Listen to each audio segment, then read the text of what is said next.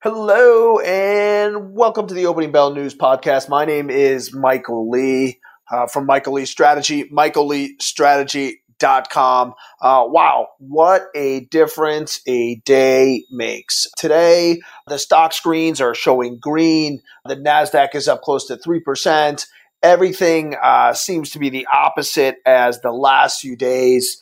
It seemed maybe that this options trade that SoftBank the big technology investment bank from South Korea, maybe that story is going to turn out to be accurate. We don't see the market overall rolling over and just the continued selling.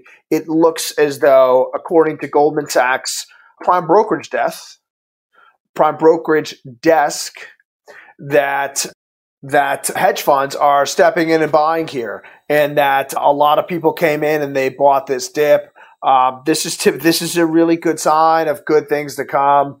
The, you know, Goldman Sachs needs no sign of de-risking as hedge funds bought the dip in the market. So it uh, it seems you know maybe the worst is behind us for now. Would love to see a follow on tomorrow. I don't know that we're necessarily going to see that.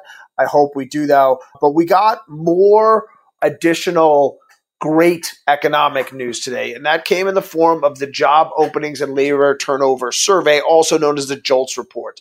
The JOLTS report is considered to be one of, if not the best leading indicator of employment in the U.S. It measures the number of job openings in the country. Janet Yellen, the former Fed chair said before she was Fed chair that that is the number one indicator she's looking at for the labor market. Uh, Pre pandemic, so I guess it peaked in January of 2019 at 7.5 million jobs. At that point, there was a right around 5.9 million people unemployed. So there was a, a in January of 2019, there was a million and a half more jobs available than people looking for work.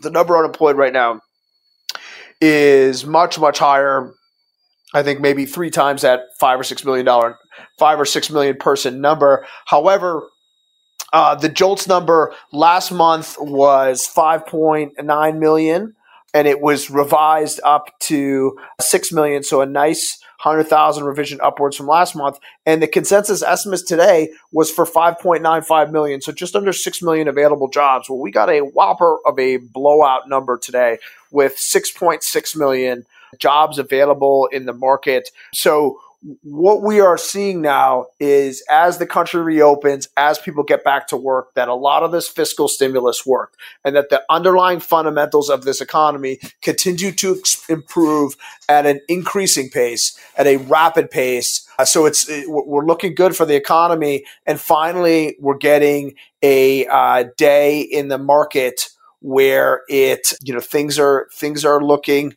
th- things are looking good across the board. All the big names in the Nasdaq that sold off are rebounding. Tesla not as much as, as they have sold off. I, I do think that S and P non-inclusion for Tesla is a pretty big game changer for them because it, it still eliminates uh, a lot of what would be long-term core tenant shareholders to give a steady base to a volatile, high-flying stock.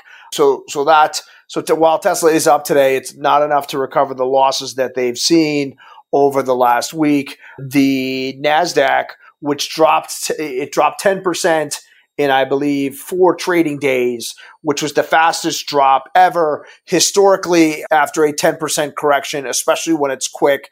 That that normally means the market's going to go.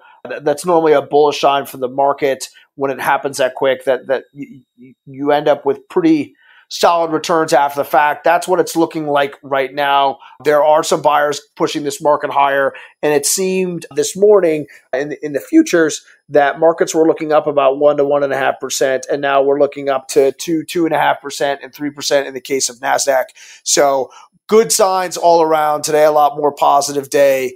So maybe the sell off from the last few days was due to some kind of uh, technical options trading behind the market. And now that that's cleared out, we can again resume our march upwards along with the overall economy. Uh, that is all for today. I am your host, Michael Lee from Michael Lee Strategy, michaelleestrategy.com.